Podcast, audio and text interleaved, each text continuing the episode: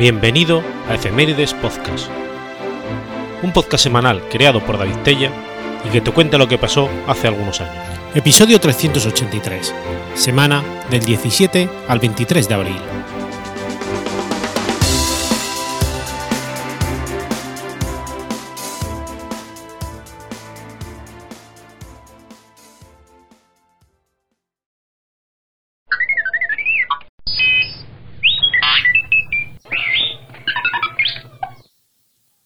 ...17 de abril de 2014... muere Concha Pérez Collado. Concha Pérez Collado fue una anarquista española. Colaboró con la Confederación Nacional del Trabajo y más tarde con la Confederación General del Trabajo. Pérez Collado nació el 17 de octubre de 1915 en Les Corts, Barcelona. Su padre, Juan Pérez Guerrero, tuvo 6 hijos con 2 mujeres diferentes, y Pérez fue la tercera. Su madre murió a raíz de la tuberculosis cuando yo tenía 2 años. Pérez Guell fue un anarquista que pasó tiempo en prisión por sus creencias políticas. De niño, Pérez Collado no pudo asistir a la escuela. A principios de su adolescencia, empezó a trabajar en un taller de artes gráficas. Con 16 años, dejó su trabajo y empezó a colaborar en el Ateneo Libertario Faro y en el Ateneo Agrupación Humanidad.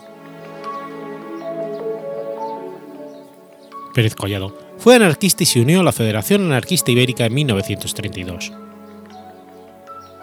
Al año siguiente, participó en una protesta delante de una fábrica donde se le arrestó junto con su compañero por llevar un arma oculta. Más adelante, tras salir de la cárcel, trabajó en una carpintería. Mantuvo este trabajo hasta el estallido de la Guerra Civil. Cuando comenzó la Guerra Civil, en julio de 1976, Pérez Collado ya tenía acceso a armas y estaba preparada para dirigirse al frente. Como miembro de un grupo anarquista que se preparaba para la que consideraban una revuelta militar inevitable, se entrenó con armas en previsión del conflicto. En los primeros días de la guerra, Pérez Collado formó parte de los Aguiluchos del Scorch, un grupo de 100 soldados armados de su barrio de Barcelona. Solo 7 de ellos eran mujeres.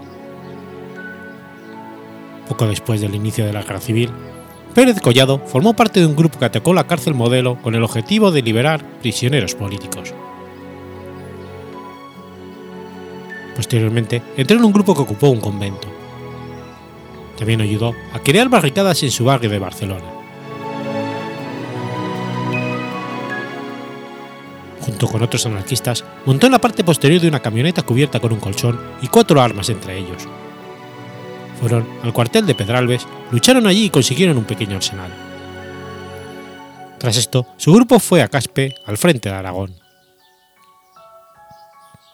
Una vez allí, se unió a la columna Ortiz y fue con su nueva unidad a Azaída. La unidad permaneció en Azaída hasta que se movilizaron para el ataque a Belchite el 24 de agosto de 1936. Se quedó en el frente de Aragón durante otros 4 meses y partió después a Huesca.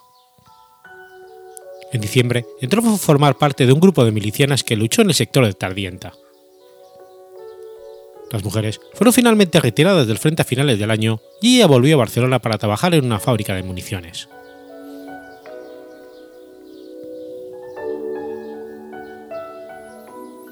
Volvió a Barcelona en mayo del 37, donde Pérez Collado fue capturada y herida mientras patrullaba la zona junto a la Plaza de Cataluña.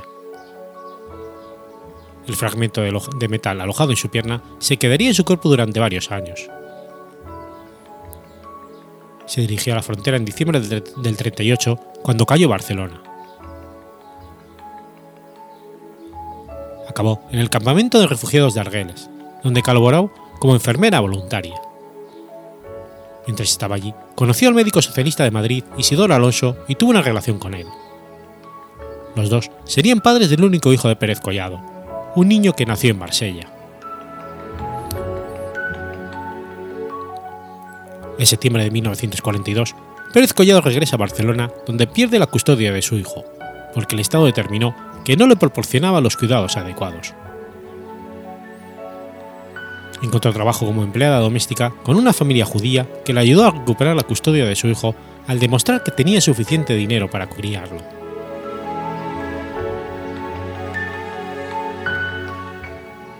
Durante su estancia en Barcelona, Pérez Collado volvió a relacionarse con Moursey Palau, que había sido su amante en el pasado y acababa de ser liberado de una condena de 4 años. La pareja abrió una tienda de ropa interior y joyería en el mercado de San Antonio. La tienda fue también un lugar de encuentro para anarquistas. Durante este tiempo siguió siendo militante de la CNT. Después de la Guerra Civil, fue muy activa en la CGT, y tras la muerte de Franco en el 73, participó en las asociaciones locales de su barrio.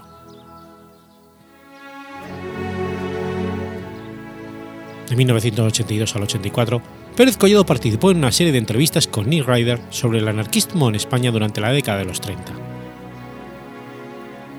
Mujeres del 36 se creó en 1997 con Pérez Collado como una de sus fundadoras. Pérez Collado murió el 17 de abril de 2014 en Barcelona. Su muerte, a la edad de 98 años, marcó el final de una era, ya que fue una de las últimas milicianas españolas de la Guerra Civil superviviente.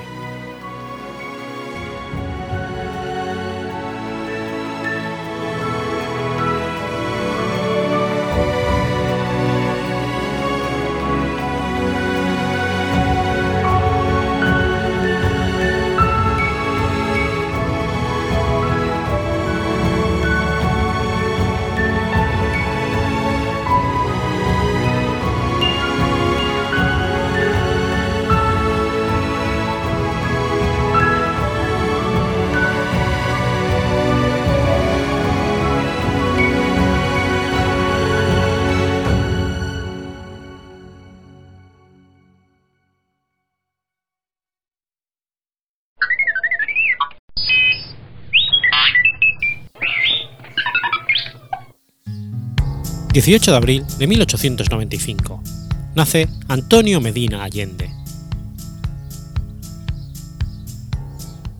Antonio Medina Allende fue un ingeniero geógrafo e ingeniero civil, destacado como dirigente político radical argentino, que fue candidato al gobernador de Córdoba en las elecciones generales del 24 de febrero de 1946. Con 17 años, se afilió a la Unión Cívica Radical de Córdoba. Se convirtió en un militante estudiantil reformista de gran significación. Dirigió la revista del Centro de Estudiantes de Ingeniería y fue tesorero de la Confederación Universitaria de Córdoba, siendo uno de los firmantes del Manifiesto Liminar. En 1917 obtuvo el título de ingeniero geógrafo y al año siguiente el de ingeniero civil.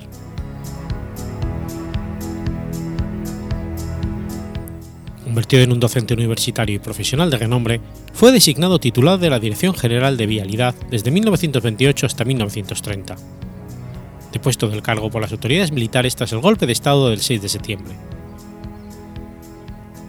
En 1936, el gobernador Amadeo Sabattini lo designó ministro de Obras Públicas, y en 1940 el gobernador Santiago del Castillo lo confirió el de Hacienda.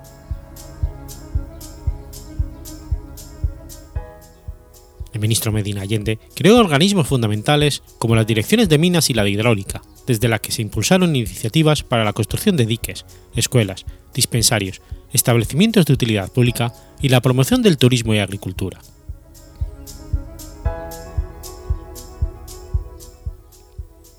Tras la movilización popular del 17 de octubre del 45, el Gobierno Nacional de facto convocó elecciones generales de autoridades públicas para el 24 de febrero del 46.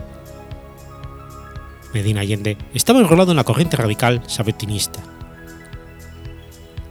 Esta facción política detentaba el control de la Unión Cívica Radical de Córdoba y se oponía a los intentos de alianzas políticas en el orden nacional, tanto con líderes militares de la era del fraude. La Unión Cívica Radical, Junta Renovadora, había apoyado a las candidaturas de Agustín Justo en el 42, como los partidos de izquierda, a quienes Amadeo Sabattini llamó portadores de doctrinas económicas o principios científicos extraños a nuestra construcción social y política. Así las cosas, se realizaron comicios internos el 16 de diciembre de 1945, en los que fueron elegidos el exgobernador de Córdoba, Arturo Illia, presidente del Comité Central de la provincia, y Antonio Medina Allende, candidato a gobernador, derrotando a Mauricio Yadarola, de la corriente núcleo principista y democrático, denominada unionista, que solo se impuso en los departamentos de Río Cuarto y San Javier. De esa forma, la coalición en Córdoba por la cerrada oposición de las nuevas autoridades del Comité Provincial de la Cívica Radical.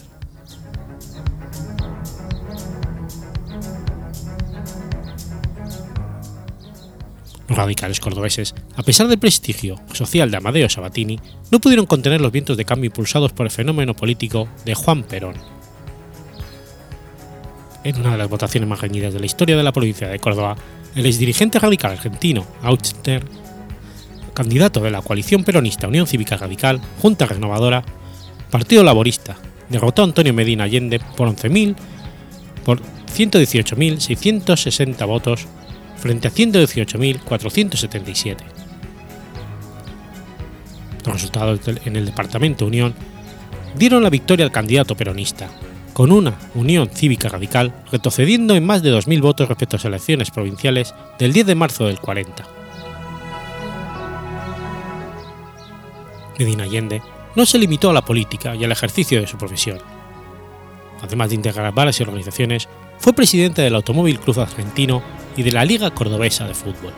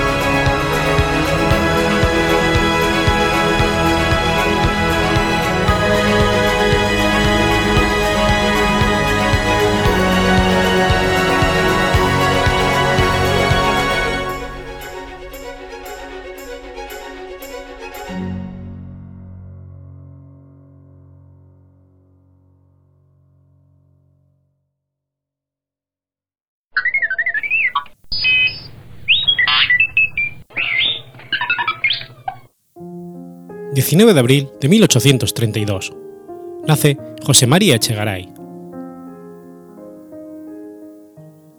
José María Waldo Echegaray y Eizaguirre fue un ingeniero, dramaturgo, político y matemático español, hermano del comediógrafo Miguel Echegaray.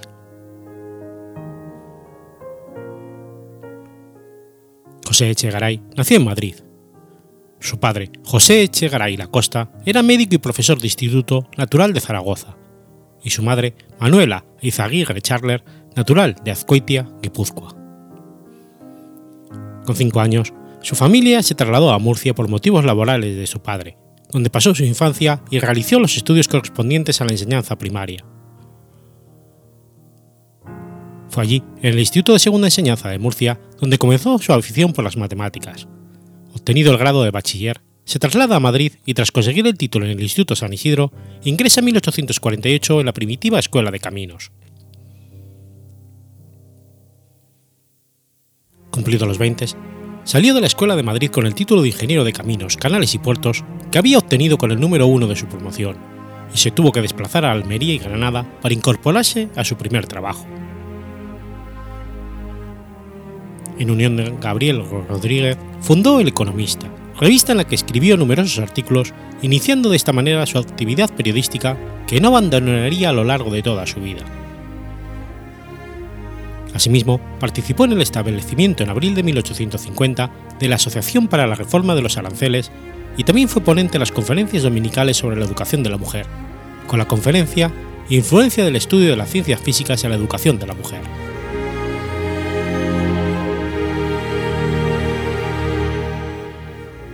José Echegaray mantuvo una gran actividad hasta su muerte, ocurrida el 14 de septiembre de 1916 en Madrid. Su extensa obra no dejó de crecer en la vejez. En la etapa final de su vida escribió 25 o 30 tomos de física matemática. Con 83 años comentaba: «No puedo morirme, porque si he de escribir mi enciclopedia elemental de física matemática, necesito por lo menos 25 años».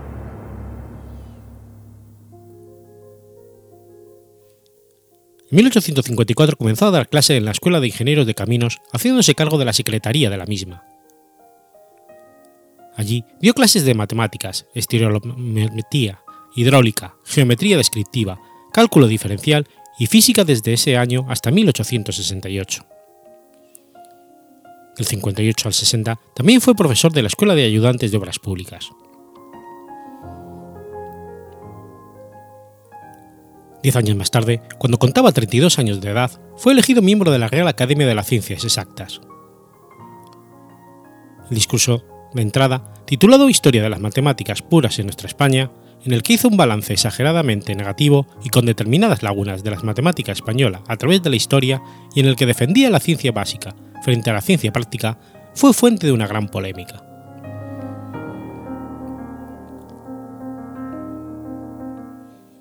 Tras la Revolución de 1868 y la entrada de PRI en Madrid, Ruiz Zorrilla, con el que había participado activamente en la fundación del Partido Radical, nombró a Echegaray director general de Obras Públicas, cargo que ocuparía hasta 1869, cuando fue nombrado ministro de Fomento y Hacienda entre el 72 y el 74. En el 70 formó parte de la comisión que recibió al rey Amadeo de Saboya en Cartagena. Como ministro de Fomento, realizó la Ley de Bases de Ferrocarriles. La abdicación de Amadeo de Saboya el 11 de febrero de 1873 hizo que el gobierno de Ruiz Zorrilla fuera destituido y se formara un nuevo gabinete republicano que sería depuesto con la entrada del ejército en el Congreso en enero del 74, al mando de Pavía. Al golpe siguió la formación de un gobierno de concentración, el cual volvió a requerir los servicios de Echegaray como ministro de Hacienda, desde donde se le daría al Banco de España el carácter de Banco Nacional con el monopolio de emisión de billetes. Dejó el Ministerio de Hacienda para dedicarse a la literatura. En 1905 regresa de nuevo al Ministerio de Hacienda durante el reinado de Alfonso XIII, desaparecido su fervor republicano. Fue además senador vitalicio y presidente del Consejo de Instrucción Pública.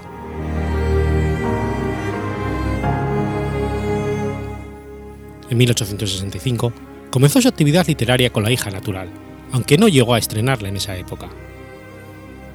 En el 74 escribe el libro Talonario, considerada al comienzo de su producción como dramaturgo, con el seudónimo anagramático de Jorge Ayeseca.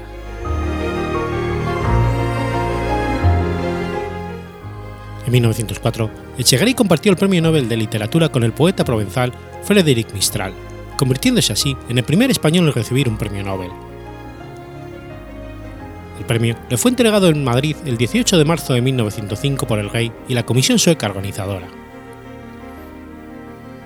La concesión del Nobel de Literatura escandalizó a las vanguardias literarias españolas y en particular a los escritores de la generación del 98. En ese tiempo, Echegaray no era considerado un dramaturgo, y su obra era criticada muy duramente por escritores de tanto relieve como Clarín o Emilia Pardo Bazán, aunque de un modo no siempre consecuente.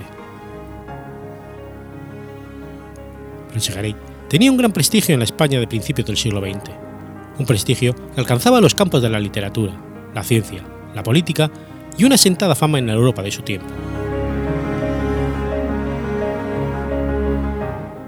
Fue presidente del Ateneo de Madrid, presidente de la Asociación de Escritores y Artistas Españoles durante el periodo 1903 al 8, miembro de la Real Academia Española, donde ocupó el sillón E minúscula entre 1894 y 1916, senador vitalicio y 2 veces presidente de la Real Academia de Ciencias Exactas, Físicas y Naturales, primer presidente de la Sociedad Española de Física y Química, creada en 1903, catedrático de Física Matemática de la Universidad de la Central de Madrid, presidente de la sección de matemáticas de la Asociación Española para el Progreso de las Ciencias y primer presidente de la Sociedad Matemática Española. En 1907, a propuesta de Ramón y Cajal, la Academia de Ciencias creó la medalla Echegaray y se le concedió a José Echegaray la primera de ellas. José Echegaray murió el 14 de septiembre de 1916 y su ciudad natal, Madrid.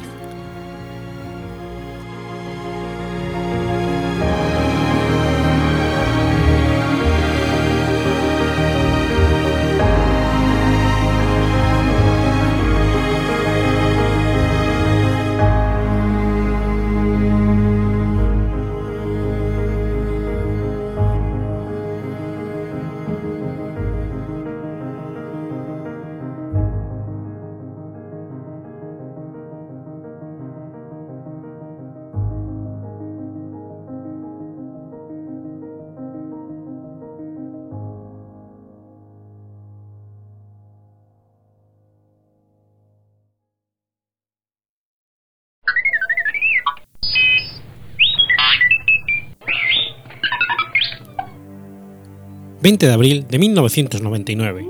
ocurre la masacre de Columbine. La masacre de la escuela secundaria de Columbine fue un tiroteo escolar ocurrido el 20 de abril de 99 en Columbine, un área no incorporada al condado de Jefferson.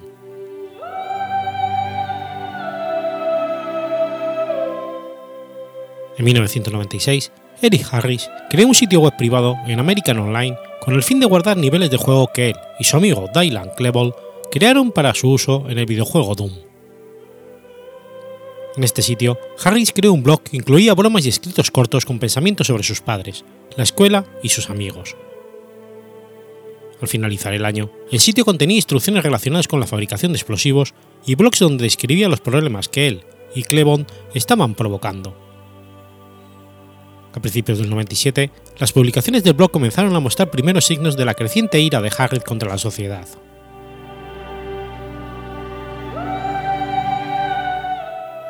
El sitio de Harris atrajo a muy pocos visitantes y no causó ninguna preocupación sino hasta marzo del 98. Klebold dio la dirección de la página a Brooks Brown, un antiguo amigo de Harris. La madre de Brown presentó varias quejas ante la oficina del sheriff del condado de Jefferson con respecto a Harris, pues creía que se trataba de un joven peligroso. El sitio web contenía diversas amenazas de muerte contra Brown. Klebold sabía que si Brooks accedía al sitio, este descubriría el contenido e informaría a sus padres, y probablemente las autoridades serían notificadas sobre el hecho. Una vez que los padres de Brown accedieron al sitio, contactaron con la oficina del sheriff del condado de Jefferson. El investigador Michael Guerra fue informado sobre el sitio web. Cuando accedió a la página, Guerra descubrió numerosas amenazas violentas dirigidas contra los estudiantes y maestros de la escuela preparatoria de Columbine. En la misma página se podían ver algunas frases que Harry había escrito acerca de su odio general a la sociedad y su deseo de matar a quienes lo molestaban. Harris contó en su página que había fabricado algunas bombas caseras y añadió además una lista negra de individuos, aunque no fijó ningún plan sobre cómo atacarlos. Como Harris había publicado en su página que poseía explosivos, Guerra escribió un proyecto de declaración jurada solicitando una orden de registro de la casa de Harris. La declaración jurada también mencionaba la sospecha de que Harris estaba involucrado en un caso de febrero del 98 relacionado con bombas. La declaración jurada, finalmente, no fue presentada.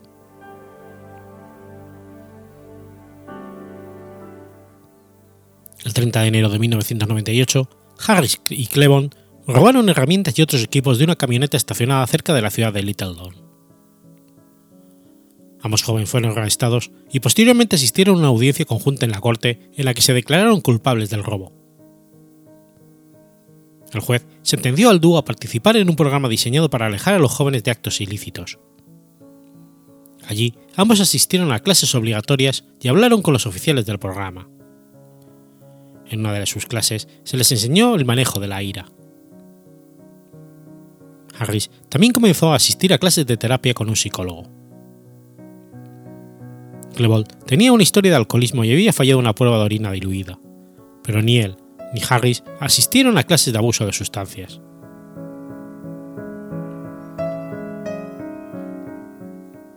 Harris y Klebold finalmente fueron liberados del programa con anticipación debido a las acciones positivas en sus clases. Ambos estaban en libertad condicional. Poco después de la audiencia de Harris y Clébot en la corte, el blog en línea de Harris desapareció. Su sitio web fue revertido a su propósito original de publicar niveles creados por usuarios del videojuego Doom. Harris comenzó a escribir en un diario, en el que registró sus pensamientos y planes. En abril del 98, como parte de su programa obligatorio, Harris escribió una carta de disculpa al dueño de la camioneta. Sin embargo, al poco tiempo se burló furiosamente del dueño del vehículo en su diario, afirmando que él creía que tenía el derecho de robar algo si así lo quería. Harris continuó las reuniones programadas con su psicólogo hasta unos meses antes de que él y Clebon cometieran la masacre en la preparatoria de Columbine.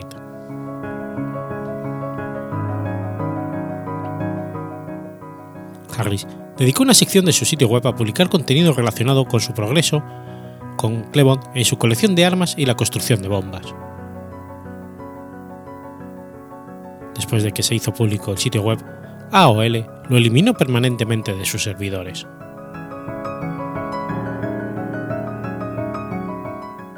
En una de las reuniones con su psicólogo designado, Harris se quejó de depresión, enojo y pensamientos suicidas. Como resultado, se le recetó el antidepresivo Zoloft. También se quejó de tener problemas para concentrarse y problemas de ansiedad. En abril, su doctor cambió su receta por Luvox, un fármaco antidepresivo similar.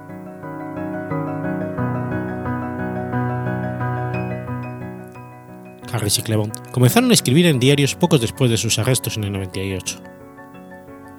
Los diarios escribieron sobre un supuesto plan de un gran bombardeo que rivalizaría con lo ocurrido en Oklahoma City.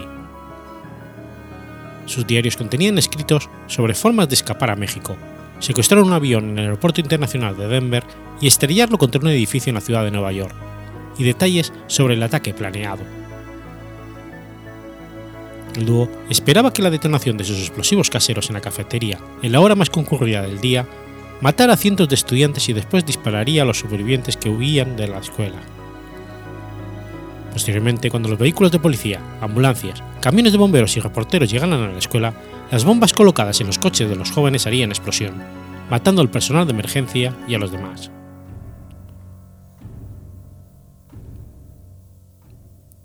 Los jóvenes grabaron vídeos que documentaban todo sobre los explosivos, municiones y armas que habían obtenido ilegalmente. Ellos revelaron la forma en que escondieron sus arsenales en sus hogares, así como la forma en que engañaban a sus padres acerca de las actividades. La pareja filmó vídeos de prácticas de tiro en las áreas boscosas cercanas, así como áreas de la escuela que planeaban atacar. El 20 de abril, aproximadamente 30 minutos antes del ataque, hicieron un vídeo final diciendo adiós y pidiendo disculpas a sus amigos y familiares.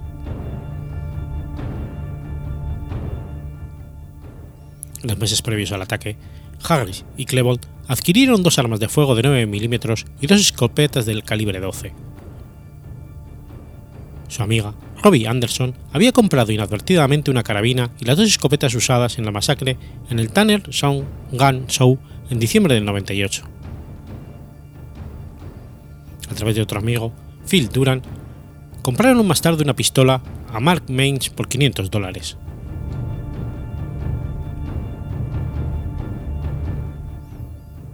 Usando instrucciones obtenidas a través de internet, Harris y Clebon construyeron un total de 99 artefactos explosivos improvisados de varios diseños y tamaños.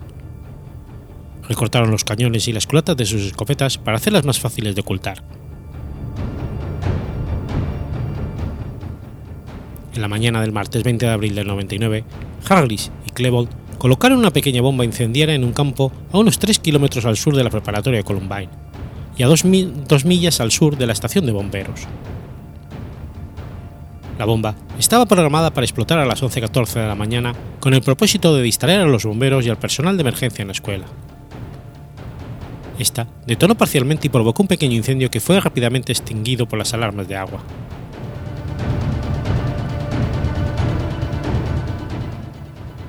A las 11:14, Harris y Clebon llegaron de forma separada al colegio. Harris estacionó su vehículo en la entrada sur y Clebon estacionó en la entrada occidental. La cafetería se encontraba entre ambos aparcamientos. Tras estacionar los vehículos que también contenían bombas, el dúo se encontró cerca del coche de Harris y se armó con dos bombas de 20 libras de propano cada una antes de ingresar en la cafetería.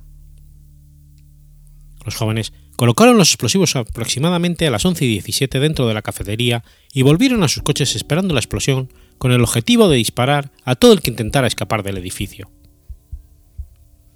Si las bombas hubieran explotado con todo su poder, habrían asesinado o herido a cerca de 488 estudiantes en la cafetería y posiblemente habrían hecho colapsar el techo, derrumbando parte de la biblioteca dentro de la cafetería.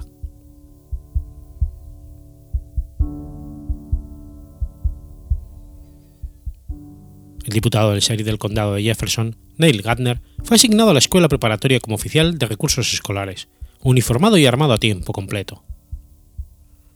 Gardner comía generalmente con los estudiantes en la cafetería, pero el 20 de abril estaba comiendo en su coche patrulla en la esquina noroeste del campus. El personal de seguridad de Columbine no se percató de las bombas de la cafetería porque un vigilante estaba reemplazando la cinta de vídeo de seguridad de la escuela. Las bolsas que contenían las bombas fueron visibles por primera vez en la nueva cinta de seguridad, pero no fueron identificadas como objetos sospechosos. Ningún testigo recordó ver las bolsas de lona que se agregaron a las 400 o más mochilas presentes en la cafetería.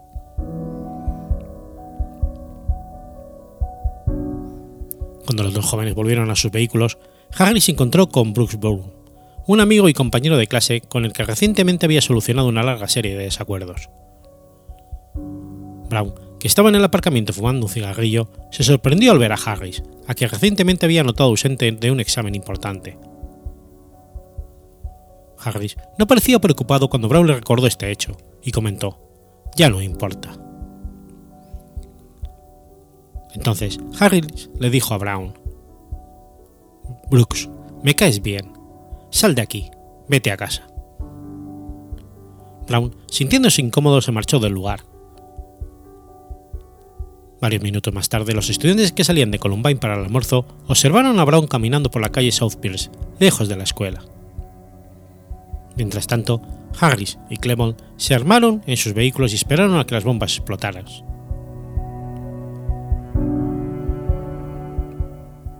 Cuando las bombas de la cafetería no explotaron, Harris y Clemont se reunieron y caminaron hacia la escuela. Ambos armados subieron por las escaleras a la parte superior de la entrada oeste, ubicándose al mismo nivel de los campos de deporte del oeste del edificio y la biblioteca dentro de la entrada oeste, justo encima de la cafetería.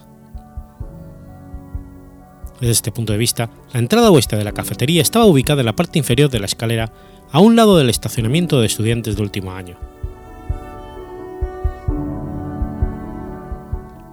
A las 11:19, Rachel Scott, de 17 años, almorzaba con su amigo Richard Castaldo, ambos sentados en el césped junto a la entrada oeste de la escuela. Castaldo dijo que vio a uno de los muchachos lanzar una bomba que apenas detonó, por lo que no se lo tomó muy en serio. En ese momento, otro testigo oyó a Eric Harris gritar: «¡Vaya, vaya!», a la vez que sacaban sus armas, ocultas hasta entonces en sus gabardinas, y comenzaban a disparar contra Castaldo y Scott. Scott fue impactada 4 veces y murió al instante. Castaldo fue impactado 8 veces, perdiendo el conocimiento. No se sabe quién disparó primero, pero sí que fueron las balas de Harris las que mataron a Scott, y Castaldo reportó que ella fue alcanzada antes que él.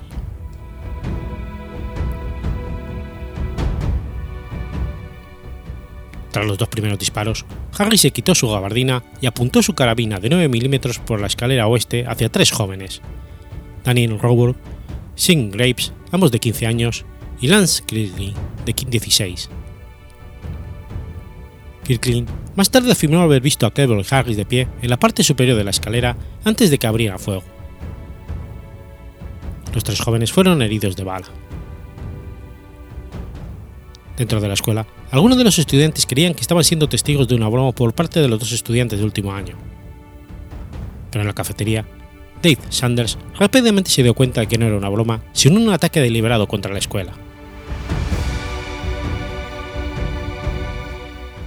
Harris y Klebold se volvieron y comenzaron a disparar hacia el oeste en dirección a 5 estudiantes sentados en la ladera del césped junto a los escalones y frente a la entrada oeste de la escuela, Allí, Michael Johnson, de 15 años, fue alcanzado en la cara, pierna y brazo, pero corrió y consiguió escapar. Mark Taylor, de 16, recibió disparos en el pecho, brazos y piernas y cayó al suelo fingiendo su muerte. Los otros tres escaparon ilesos.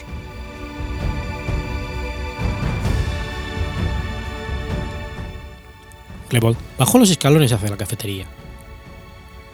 Se acercó a Kirkland, quien ya estaba herido y tendido en el suelo, y que pedía débilmente ayuda. Según los testigos, Klebold dijo: «Claro, te ayudaré», y acto seguido le disparó en la cara, hiriéndolo críticamente. Daniel, Robur y Singraves habían bajado la escalera oeste cuando Kemble y Harris se habían distraído con los estudiantes sobre el césped. Graves, paralizado de la cintura hacia abajo, se arrastró hasta el umbral de la entrada oeste de la cafetería y colapsó. Klebold disparó a Robur, quien ya estaba herido de muerte por los disparos que previamente le había hecho Harris a corta distancia por el costado izquierdo, y después pasó por encima de Singraves para entrar en la cafetería.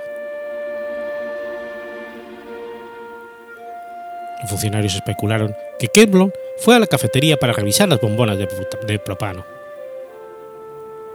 Harris derribó a disparos a varios estudiantes sentados cerca de la entrada de la cafetería, hiriendo gravemente y provocándole una parálisis parcial a Anne-Marie Hochstarter, de 17 años, cuando intentaba huir.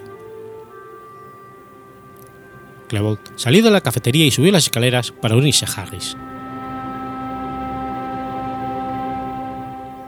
Dispararon contra los estudiantes cerca de un campo de fútbol, pero no lograron alcanzar a ninguno. Caminaron hacia la entrada del oeste lanzando bombas, pocas de las cuales detonaron. Mientras tanto, dentro de la escuela Patty Nielsen, una maestra de arte había notado la conmoción y caminó hacia la entrada oeste con el estudiante Brian Anderson, de 17 años. La profesora tenía la intención de ir fuera para decirles a los dos estudiantes que se controlaran, pensando que Kemble y Harris estaban filmando un vídeo o haciendo una broma. Cuando el estudiante Brian Anderson abrió el primer juego de puertas dobles, Harris y Kemble dispararon a través de las ventanas. Hirieron con los cristales rotos a Anderson y a Nielsen en el hombro con restos de metralla. Nielsen se puso en pie y corrió por el pasillo hacia la biblioteca, alertando a los estudiantes del peligro y diciéndoles que se escondieran debajo de los escritorios y guardaran silencio. Nielsen marcó el 911 y se escondió bajo el mostrador administrativo de la biblioteca. Sin embargo, Anderson se quedó atrás, atrapado entre las puertas exteriores e interiores.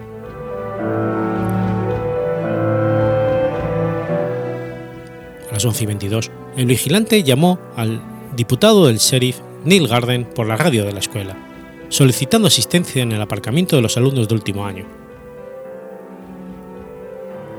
La única ruta pavimentada lo llevó alrededor de la escuela al este y al sur sobre Pierce Street, donde a las 11:23 escuchó en su radio de policía que una mujer estaba herida y asumió que había sido arrollada por un coche.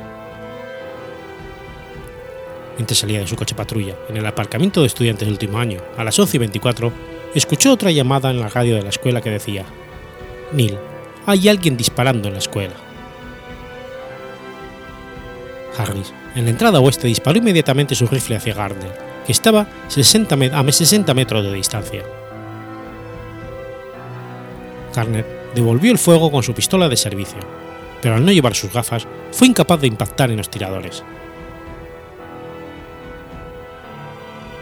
De este modo, 5 minutos después de que comenzaran los disparos y 2 minutos después de la primera llamada de radio, Garner estaba involucrado en un tiroteo con Harris y Kemble. Había 2 muertos y 10 heridos. Harris había disparado 10 veces y Garner 4, antes de que Harris se replegara hacia el edificio. Ninguno de los dos resultó herido en este intercambio de disparos. Garner informó en su radio de policía: «Disparos en el edificio. Necesito a alguien en el aparcamiento sur conmigo».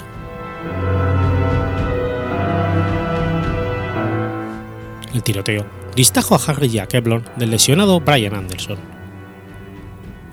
Anderson escapó a la biblioteca y se escondió dentro del aula de descanso. El dúo se movió a lo largo del pasillo norte, lanzando bombas y disparando en dirección de cualquier persona que se encontrara.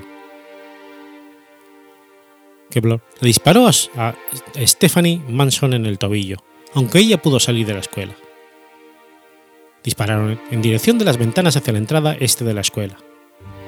Después de pasar por el pasillo varias veces y disparar a los estudiantes que vieron, Harris y Klebold se dirigieron hacia la entrada oeste y entraron en el pasillo de la biblioteca.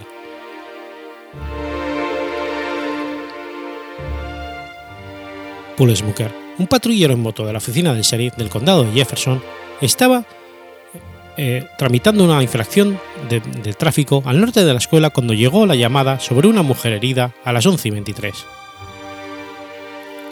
Tomando la ruta más corta, condujo su moto sobre la hierba entre los campos de atletismo y se dirigió hacia la entrada oeste. Cuando vio a Scott Traborsky siguiéndolo con un coche patrulla, abandonó su moto para cubrirse con el coche. Los dos estaban rescatando a dos estudiantes heridos cerca de los campos de juego cuando el tiroteo entre Harris y Garner estalló a las 11:26. Smucker devolvió fuego sobre la cima de la colina, disparando 3 balas, y Harris se retiró. Dentro de la escuela, el profesor Dave Sanders había evacuado con éxito a los estudiantes de la cafetería. Algunos de ellos subieron por la escalera que conducía al segundo piso de la escuela. Las escaleras estaban situadas a la vuelta de la esquina del pasillo de la biblioteca en el pasillo sur. Para entonces, Harris y Clevon estaban dentro del pasillo principal. Sanders y otro estudiante estaban al final del pasillo todavía tratando de asegurar la escuela. Mientras corría, se encontraron con Harris y Keblon, que se acercaban desde la esquina del pasillo norte. Sanders y el estudiante se dieron la vuelta y corrieron en dirección opuesta. Harris y Keblon dispararon contra ambos. Harris impactó a Sanders 2 veces en el pecho, pero falló al intentar disparar al estudiante. Este último llegó al aula de ciencias y habilitó a todos los allí presentes para que se escondieran. Keblon se acercó a Sanders, que yacía vivo en el suelo, para buscar al estudiante, pero finalmente regresó con Harris por el pasillo norte.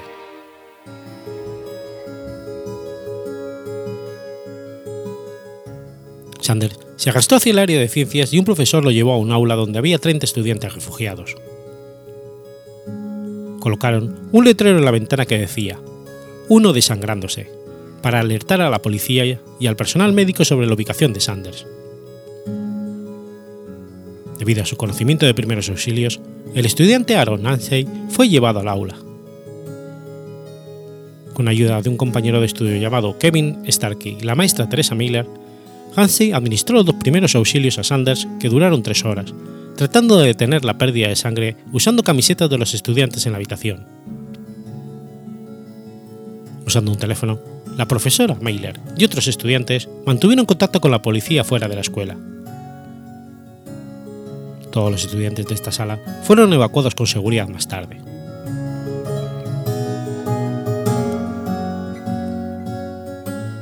Mientras se desarrollaba el tiroteo, Patty Nilsson se comunicó por teléfono con los servicios de emergencia, contando su historia e instando a los estudiantes a que se escondieran debajo de los escritorios. Según las transcripciones, su llamada fue recibida por un operador del 911 a las 11:25. El tiempo de la llamada desde que contestaron hasta que los tiradores entraron en la biblioteca fue 4 minutos y 10 segundos. Antes de entrar, los tiradores arrojaron 2 bombas a la cafetería, las que explotaron. Arrojaron otra bomba al pasillo de la biblioteca, estallando y dañando varias taquillas. A las 11:29, Harris y Clevon entraron en la biblioteca, donde un total de 52 estudiantes, 2 profesores y 2 bibliotecarios se habían ocultado. Al entrar, Clevon gritó «¡Levántense!». El grito fue tan fuerte que se escuchó en la grabación de la llamada al 911 de Patty Nilsson a las 11:29. El personal y los estudiantes que estudiaban en las aulas exteriores de la biblioteca dijeron después que también escucharon a los atacantes decir «Todos los aletas de pie, vamos a matar a los que tengan gorras blancas». A ver que nadie se levantaba, Harris dijo «Bien, voy a empezar a disparar de todos modos». Disparó su escopeta 2 veces a un escritorio, sin saber que un estudiante llamado Evan Todd se escondía debajo de él. Todd fue herido por astillas de madera, pero no resultó gravemente herido.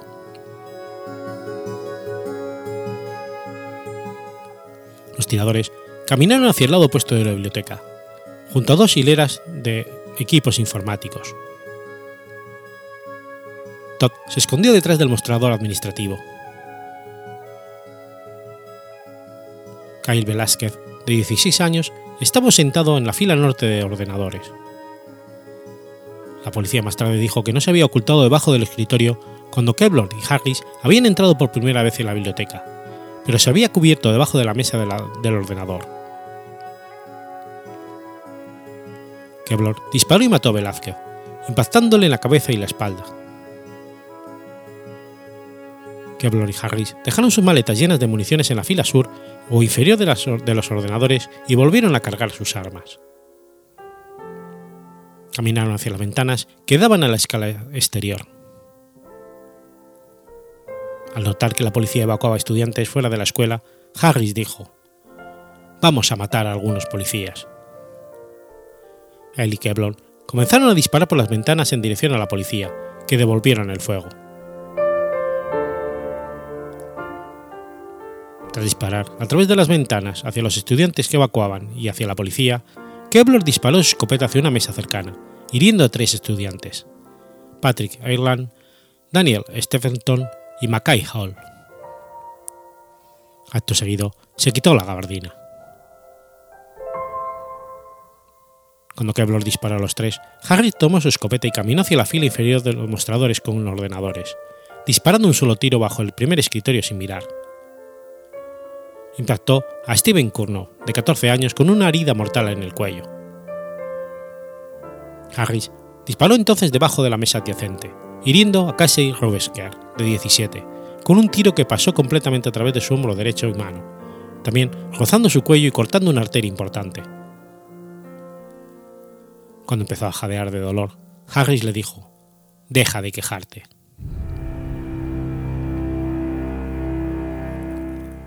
Harris se acercó a la mesa frente a la última fila inferior de ordenadores, golpeó la superficie dos veces y se arrodilló, diciendo: «Te encontré», a Cassie Bernard, de 17 años, antes de dispararle una vez en la cabeza, matándola instantáneamente. Harris había estado sosteniendo la escopeta con una mano en este punto, y el arma golpeó su cara por la fuerza del disparo, rompiéndole su nariz.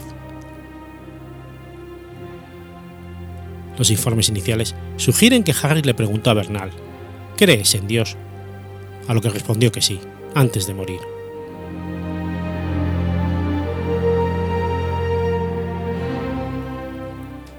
Tras el disparo fatal a Bernal, Harris se volvió hacia la mesa de al lado y halló a Brice Pascual.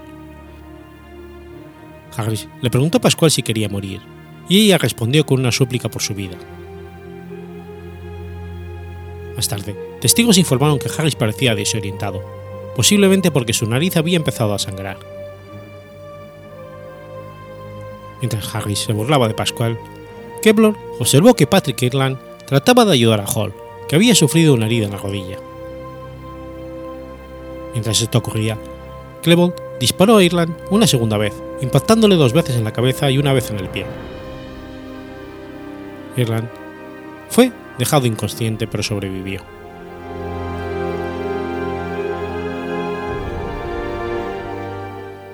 Clevon se dirigió a otro grupo de mesas, donde descubrió a Isaiah Shoel, de 18 años, Matthew Cratchell, de 16, y Craig Scott, de 16, que se escondieron bajo una mesa.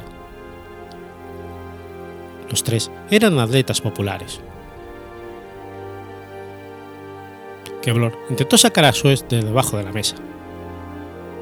Llamó a Harris, refiriéndose a él por su identidad en línea y gritando: «Red, hay un negro aquí». Harris dejó a Pascual y se unió a él. Según testigos, Clebot y Harris se burlaron de Sols por unos segundos, haciendo comentarios raciales despectivos. Harris se arrodilló y le disparó una vez en el pecho a corta distancia, matándolo instantáneamente. Clebot también se arrodilló y abrió fuego, impactando y matando a Ketcher. Harris gritó entonces: «¿Quién está listo para morir a continuación?». Craig Scott no fue alcanzado por las balas y fingió su muerte sobre la sangre de sus dos amigos. Harris se volvió y lanzó una bomba de CO2 a la mesa donde Hall, Stepland e Ireland estaban ubicados. Aterrizó en el muslo de Teflon y Hall rápidamente la lanzó lejos de su mesa.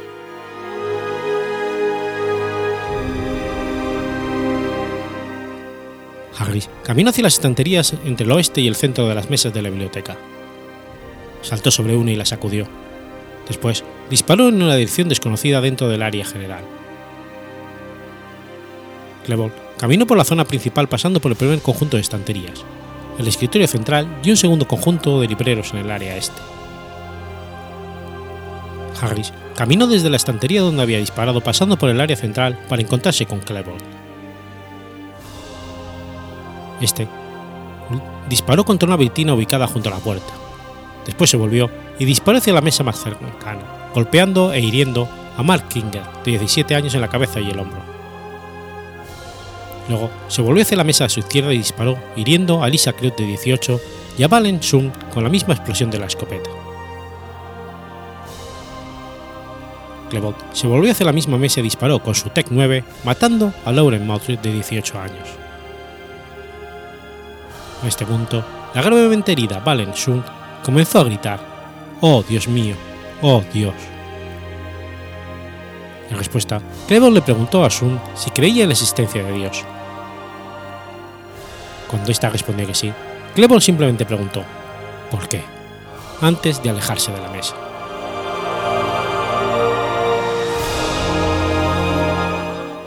Harris se acercó a otra mesa donde se escondían dos chicas. Se inclinó para mirarlas y las calificó de patéticas. Harris se trasladó a otra mesa donde disparó dos veces, hiriéndolo a los chicos de 16 años de edad, Nicole Nolan y John Tomlin.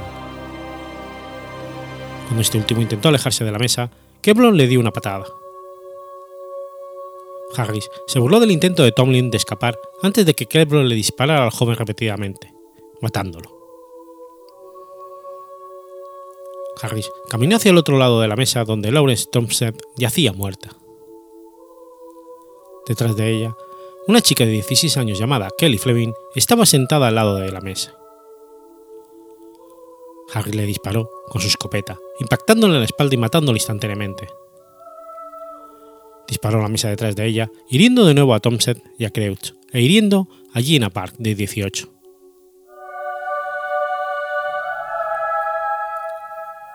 Los tiradores se trasladaron al centro de la biblioteca donde continuaron recargando sus armas en una mesa. Harris notó que un estudiante se escondía cerca y le pidió que se identificara. Era John Savage, un conocido de Kevlon que había ido a la biblioteca a estudiar para una prueba de historia. Savage dijo su nombre, creyendo que estaba dirigiéndose solo a los atletas, en un intento de salvar su vida. Entonces le preguntó a Kevlon por lo que estaban haciendo, a lo que él respondió: «Oh, solo matando gente».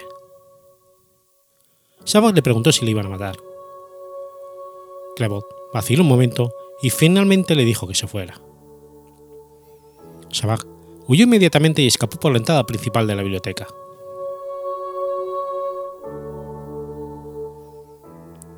Después de que Savage se hubiera marchado, Harry se volvió y disparó su carabina a una mesa, rozando la oreja de Daniel Mauser, de 15.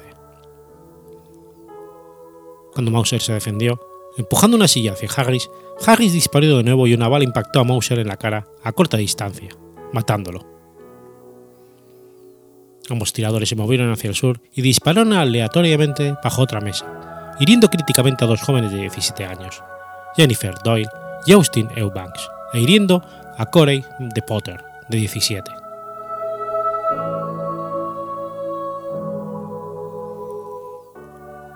No hubo más lesiones después de las 11:35. Habían matado a 10 personas en la biblioteca y herido a 12. De los 56 rehenes de la biblioteca, 34 permanecían ilesos. Varios testigos más tarde dijeron que escucharon a Harris y Kevlon comentar que ya no encontraban emoción al disparar a sus víctimas. Kevlon fue escuchado diciendo: Tal vez deberíamos empezar a acuchillar a la gente. Eso podría ser más divertido. Se alejaron de la mesa y se dirigieron hacia el mostrador principal de la biblioteca. Harris lanzó un cóctel molotov hacia el extremo suroeste de la biblioteca, pero no explotó. Harris recorrió el lado oeste del mostrador y Kevlon se unió desde el oeste, convergiendo cerca de donde Todd se había trasladado después de haber sido herido. Estos se rieron de Todd, que llevaba una gorra blanca. Cuando los tiradores exigieron ver su cara, Todd levantó parcialmente su gorra para que su rostro quedara oscurecido. Cuando Cabello le pidió a Todd que le diera una razón para que no matarlo, Todd dijo: «No quiero problemas». Cabello dijo: «¿Problemas? Ni siquiera sabes qué maldito problema tienes». Los tiradores decidieron abandonar la biblioteca.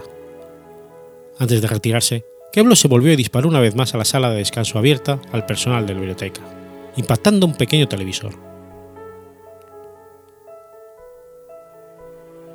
Los dos salieron de la biblioteca a las 11:36, poniendo fin a la situación de rehenes allí.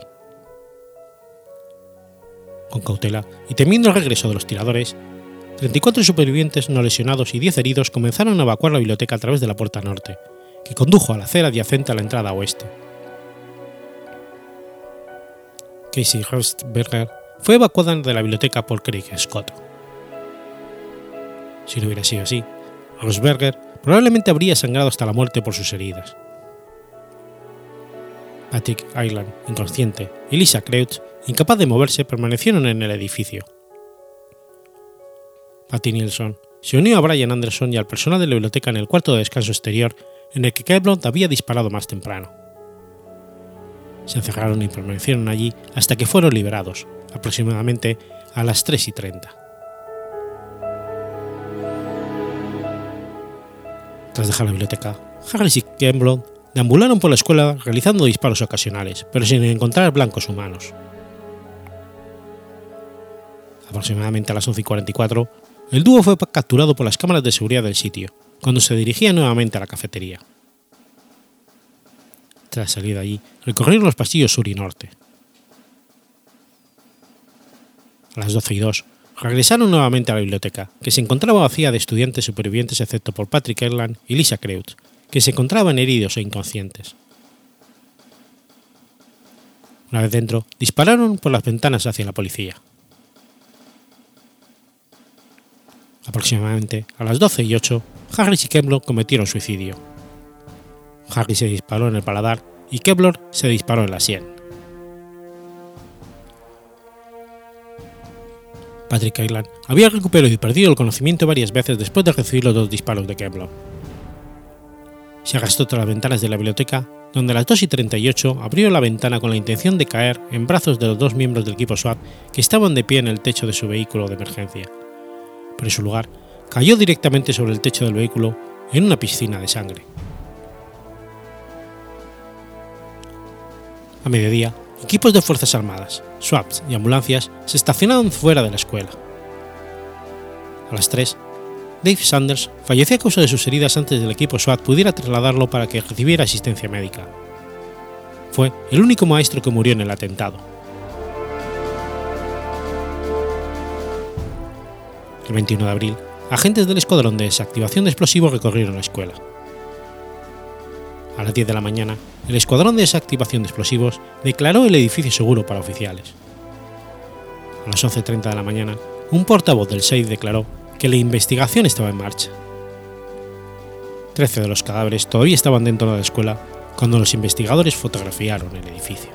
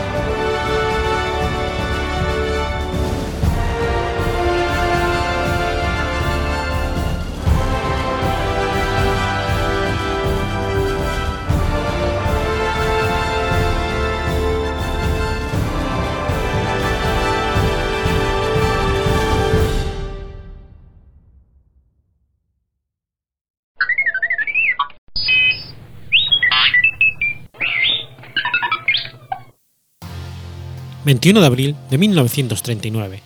Muere Iván Gubkin. Iván Mikhailovich Gubkin fue un geólogo soviético y ruso y presidente del Congreso Geológico Internacional de 1937 en Moscú.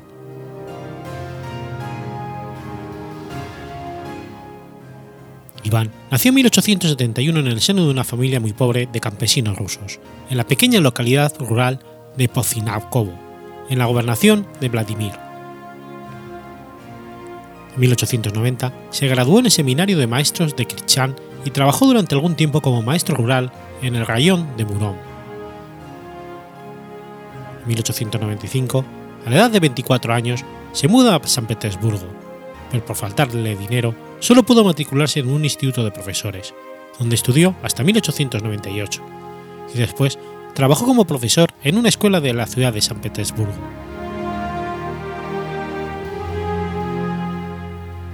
En 1903 ingresó en el Instituto de Minería de San Petersburgo.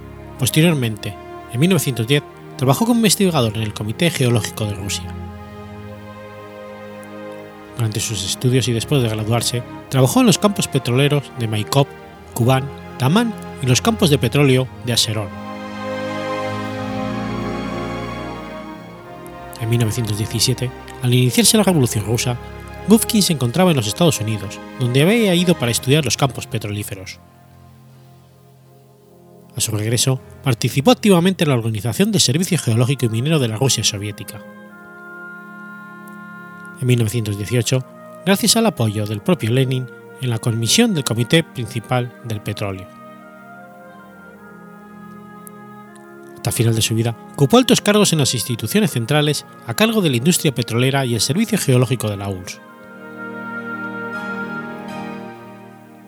En 1920 fue designado para dirigir una comisión gubernamental encargada de estudiar el origen de la anomalía magnética de Kursk. La comisión probó la relación entre la anomalía y los depósitos de mineral de hierro cercanos. En el 21 se unió al Partido Comunista y en 1929 fue elegido miembro de la Academia de Ciencias de la Unión Soviética y se desempeñó como vicepresidente de esta institución entre el 36 y el 39. En su libro titulado La enseñanza del petróleo, resume su investigación en el campo del origen del petróleo y las condiciones para la formación de yacimientos. En este trabajo, que sentó las bases de la moderna geología del petróleo, desarrolló los temas de la primacía y la naturaleza secundaria de los depósitos de petróleo, la migración de petróleo y gas y la clarificación de los depósitos de petróleo.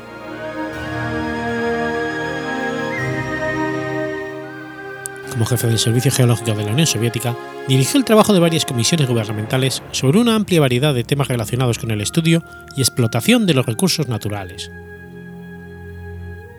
Durante muchos años fue el editor de la revista Problemas de la Geología Soviética.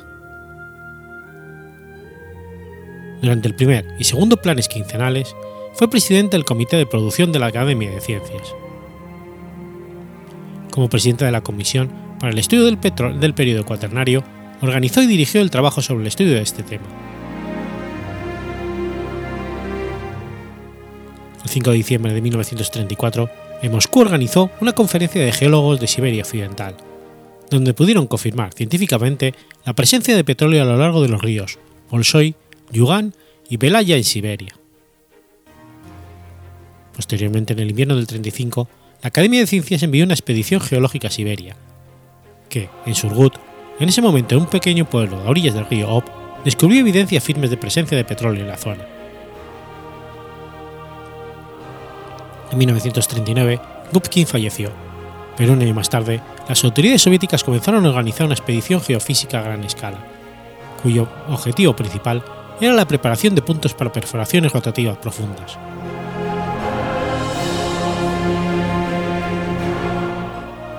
Gubkin murió en Moscú en 1939 y está enterrado en el cementerio de Novodevich.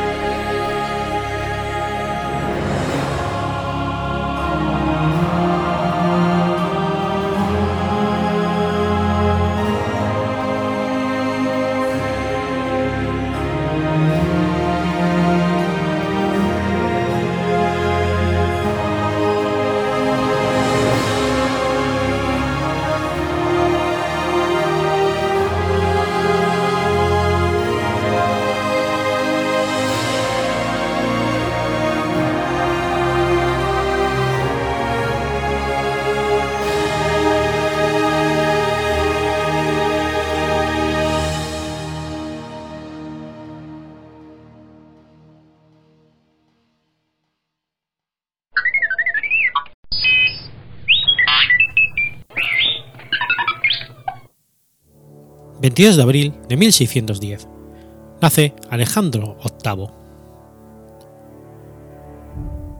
Alejandro VIII, nacido como Pietro Vito Ottoboni, fue el papa número 241 de la Iglesia Católica entre 1689 y 1691. Pertenecía a una ilustre familia veneciana de origen dálmata. Fue el más joven de los 9 hijos de Marco Ottoboni y gran canciller de la República de Venecia, y de su esposa Vittoria Torticelli. Sus estudios tempranos fueron realizados con brillantez en la Universidad de Padua.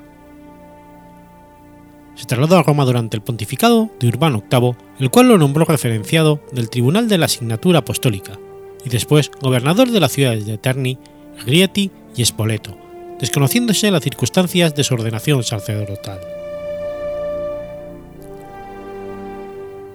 A petición de la República de Venecia en 1652, el Papa Inocencio X lo nombra cardenal al título de Salvador de Lauro. En 1654 fue consagrado obispo de Brescia. En 1660 cambia su título cardinalicio por el de San Marco. Dimitió de su sede episcopal de Brescia en 1664.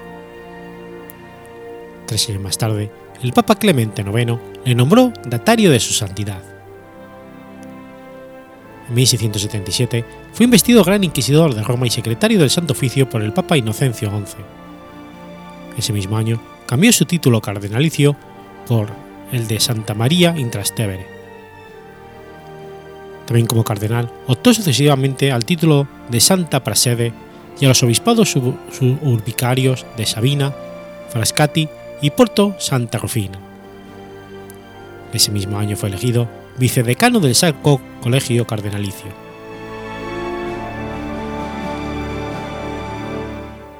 A la muerte de Inocencio XI, el embajador del rey Luis XIV de Francia presionó al cónclave para que eligiera a Ottoboni, ya octogenario y a priori bastante dócil ante los propósitos franceses. Sin embargo, fue difícil alcanzar una mayoría, puesto que 8 cardenales estaban ausentes. Además, en el curso de la reunión, otro cardenal falleció y 2 más tuvieron que abandonarla por enfermedad. Tras 50 días de votación y que funcionaran las presiones y las promesas de futuro, resultó elegido por unanimidad. Era el 16 de octubre de 1689.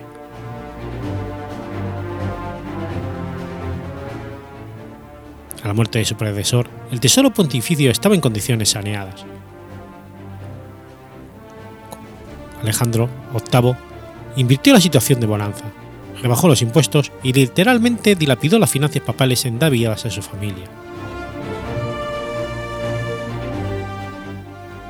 Contraviniendo las prácticas del pontificado anterior, inmediatamente después de que lo eligieran papa, se lanzó a un nepotismo desenfrenado.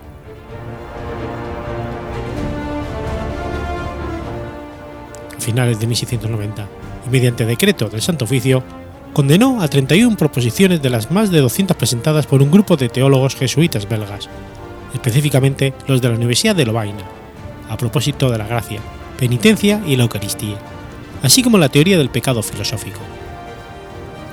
También se opuso al rigorismo excesivo de determinadas corrientes morales, contrapuestas al laxismo que había sido denunciado en pontificiados anteriores.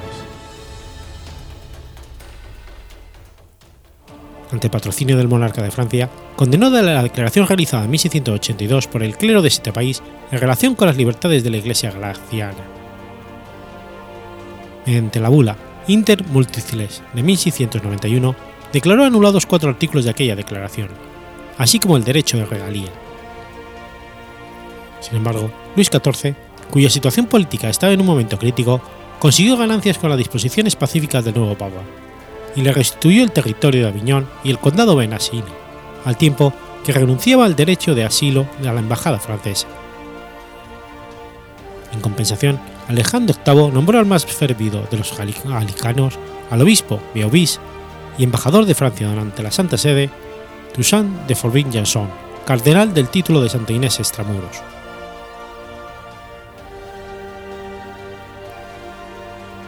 Falleció en Roma el 1 de febrero de 1691, y está sepultado en la Patriarcal Basílica Vaticana bajo un suntuoso mausoleo, obra de Arrigo di Santomartino.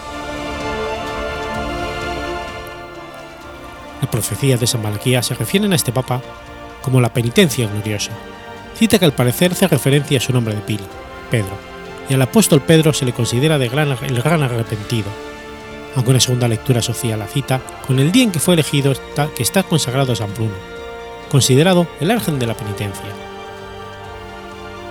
Existe otra tercera explicación a la cita, y es la que hace referencia a que forzó a los obispos franceses al arrepentimiento en su declaración del clero de Francia.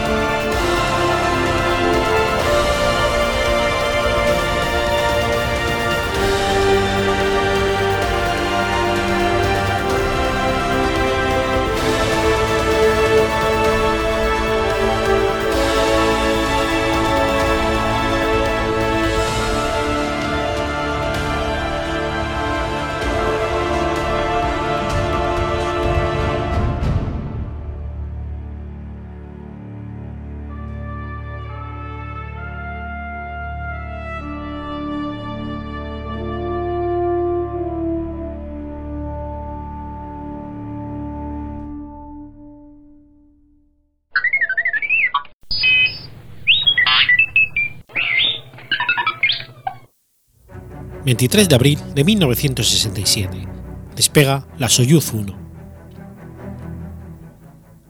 La Soyuz 1 fue el primer vuelo tripulado de una serie de naves espaciales de la Unión Soviética. Al igual que los programas previos Vostok y Vostochov, la Unión Soviética envió primero prototipos no tripulados para validar la nave. Sin embargo, al contrario de lo que había sucedido anteriormente, en esta ocasión todos ellos fracasaron. El primero se lanzó el 28 de noviembre del 66 y se le asignó la denominación de Cosmos 133. Se esperaba que fuera seguido al día siguiente por el lanzamiento de otra nave y que ambas realizaran un acoplamiento automático. El lanzamiento transcurrió sin problemas, pero 6 horas después la nave había agotado sus reservas de combustible y quedó girando fuera de control debido a un fallo del sistema de altitud. Incapaces de gobernarla, los técnicos de tierra optaron por cancelar el lanzamiento de la segunda Soyuz y sacar la Cosmos 133 de órbita, cosa que consiguieron tras arduos esfuerzos que se prolongaron durante 2 días. Sin embargo, el encendido de los motores se produjo de forma muy imprecisa, y en vez de dirigirse hacia Kazajistán, la Cosmos 133 se encaminó hacia China. La propia nave detectó el error, y en prevención de que cayera en manos de una potencia extranjera, la Cosmos 133 se autodestruyó.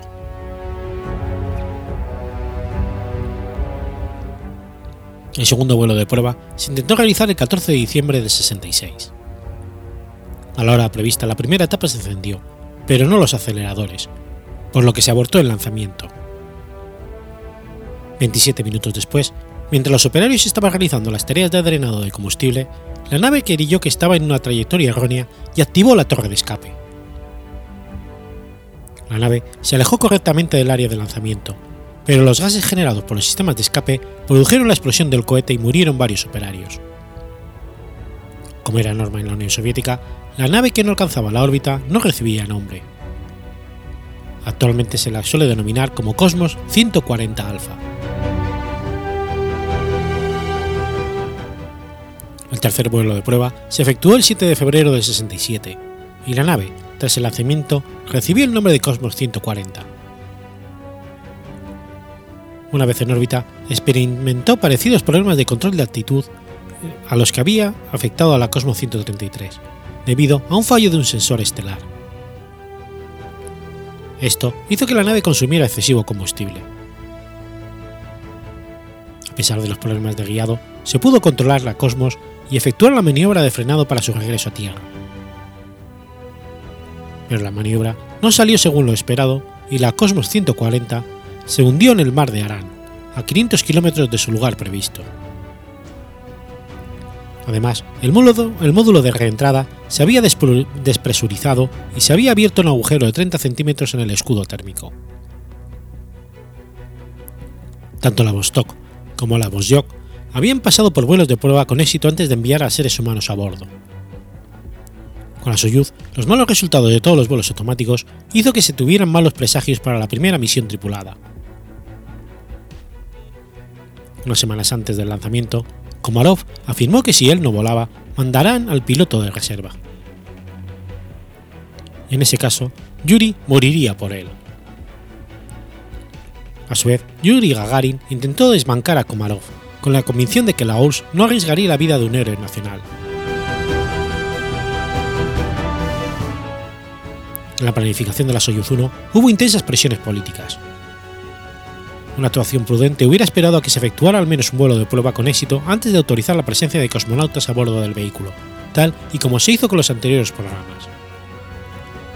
No obstante, las presiones políticas provenientes de Leonid Brezhnev y especialmente de Dmitri Ustinov hicieron que se incurriera en mayores riesgos.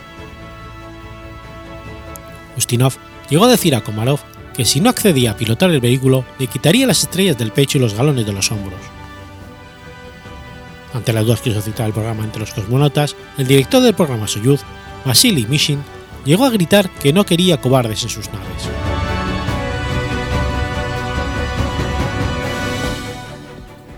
El 14 de abril se realizó una inspección. Uno de los participantes, el coronel Kirillov, señaló que había cientos de cuestiones técnicas sin resolver en la nave y que por ello la Soyuz no estaba lista. Al oírlo, Mishin estalló de furia y le replicó que él le enseñaría cómo hacer su trabajo. Finalmente, el 20 de abril se autorizó el despegue, que quedó fijado para el día 23. En la elección de la fecha intervinieron también cuestiones políticas. Algunas fuentes señalan que la fecha escogida para el lanzamiento pretendía conmemorar el cumpleaños de Lenin, el Día del Trabajo, y coincide también con una importante reunión de líderes comunistas en Checoslovaquia.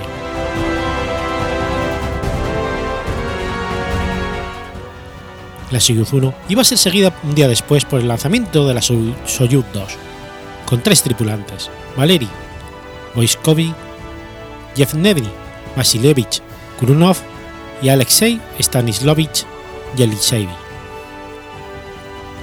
Estaba previsto que las dos naves se acoplaran con la Soyuz 1 actuando como nave activa y la 2 como nave pasiva. Tras el acoplamiento de los dos de los cosmonautas de la Soyuz 2, efectuarían un paseo espacial hasta la Soyuz 1. Una vez realizado el intercambio, ambas naves se separarían y volverían a la Tierra.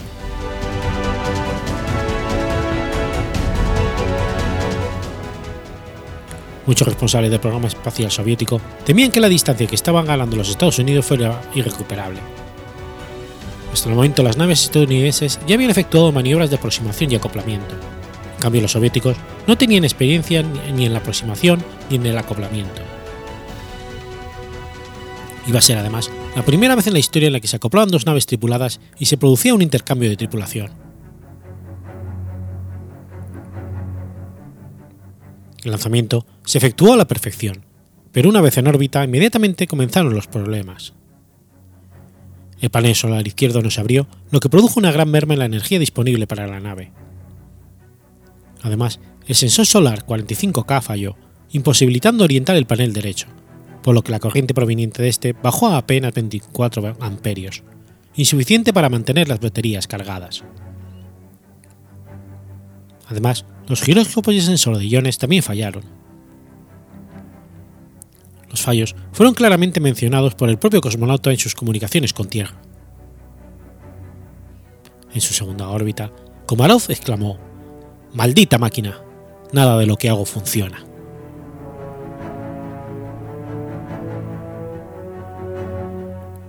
La Soyuz 1 salió del alcance de las estaciones de seguimiento soviéticas.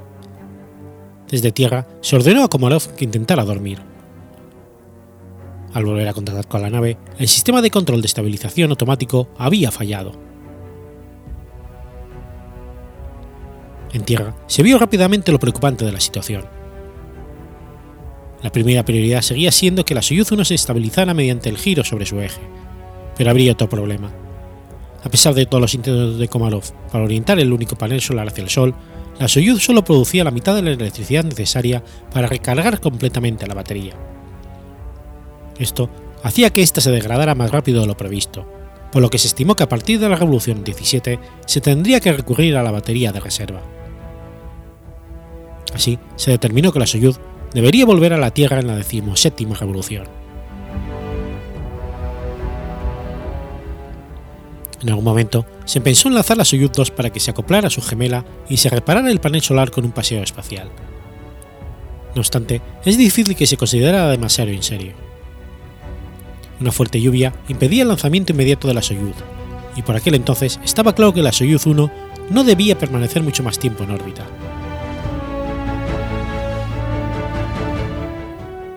Mientras los directores de la misión se debatían en discusiones interminables, el tiempo corría en contra de la Soyuz 1. En la Revolución número 14, el jefe de balística llamó la atención de que era hora de dejar las discusiones y llevar a cabo un plan de actuación. Mientras Komarov recorría su 16ª vuelta, Gagarin le transmitió las órdenes para su regreso. Mishkin y Kamanin le desearon suerte. El primer ministro, Alexei Kosygin, habló personalmente con Komarov. Después se llevó a la esposa de este, Valentina, a hablar con él en una consola privada. Komarov, que se mantenía en calma, se despidió de su esposa. El primer intento de salir de órbita se efectuó con los sistemas automáticos en la 17ª órbita. La maniobra se efectuó fuera del alcance de las estaciones terrestres. Pero cuando la Soyuz 1 entró en el radio de alcance de estas, comprobaron que la maniobra no se había efectuado porque la nave seguía en la misma órbita que antes. Komarov se puso en contacto con Tierra y explicó que aunque inicialmente los sensores de orientación iónicos funcionaban bien y el vehículo se estabilizó, cerca del ecuador la cápsula volvió a perder el control, por lo que no se pudieron encender los motores.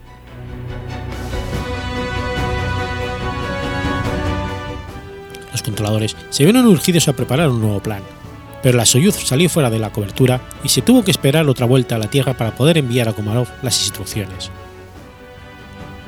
El intento de regreso se efectuaría en la Revolución 19. La idea era que Komarov orientara manualmente mientras ésta permanecía en el lado diurno de la Tierra.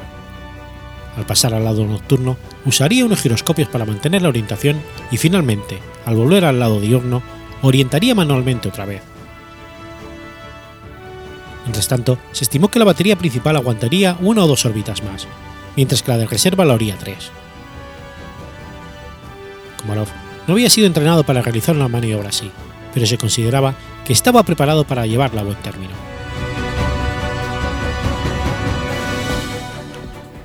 Komarov intentó llevar a cabo el plan. Debido a que la maniobra de frenado debía efectuarse en el lado nocturno de la Tierra, el cosmonauta no pudo utilizar el visor. En su lugar, Komarov empleó el periscopio y usó la Luna para orientarse. Al estabilizar la cápsula, le produjo un giro sobre sí mismo. El frenado inició correctamente, pero cuando se elevaba a 146 de los 150 segundos previstos, se agotó el combustible usado para controlar la cápsula. Sin orientación, el sistema de navegación ordenó el apagado de los motores. La maniobra había sido un éxito relativo. La Soyuz 1 volvía a la Tierra, aunque sin combustible para orientarse, y efectuaría la rentada en modo balístico, lo que conllevaba una elevada desaceleración. Además, al efectuarse la rentada en modo balístico, hubo que volver a desplegar un dispositivo de rescate, ya que el inicial esperaba en Orenburg, mientras que la nueva previsión indicaba que la Soyuz 1 aterrizaría en Orsk.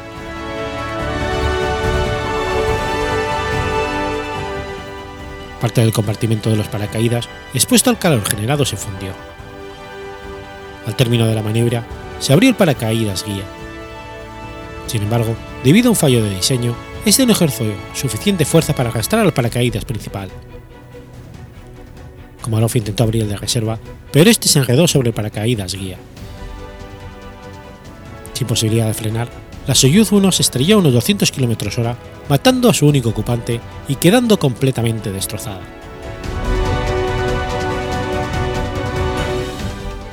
El equipo de rescate que había partido de Orsk vio la cápsula desde el aire. Estaba ya en el suelo y haciendo de medio lado. Poco después, debido al impacto, se encendieron los retrocohetes, lo cual alarmó a los especialistas, pues los retrocohetes debían haberse activado antes de tocar el suelo para frenar la nave. Estos cohetes prendieron fuego a la cápsula y para cuando por fin llegaron hasta ella, esta no era más que un amasijo humeante.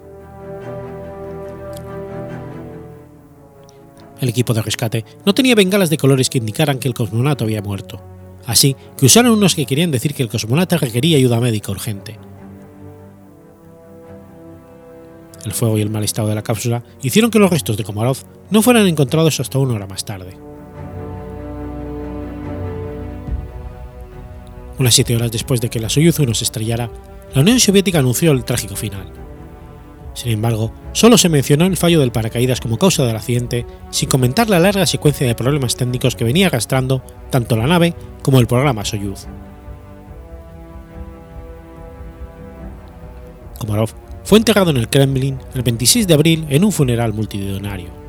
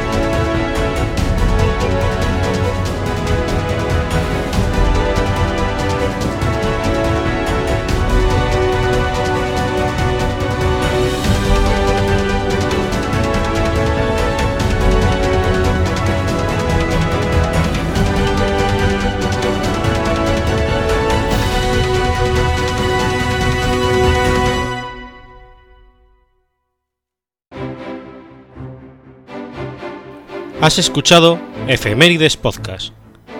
Si quieres ponerte en contacto conmigo, puedes hacerlo por Twitter a la cuenta @efemeridespod o mi cuenta personal @telladavid o por correo electrónico a la dirección efemeridespod@gmail.com. También puedes visitar la página web efemeridespodcast.es. Y recuerda que puedes suscribirte por iTunes y por iVoox, y tienes un episodio nuevo cada lunes.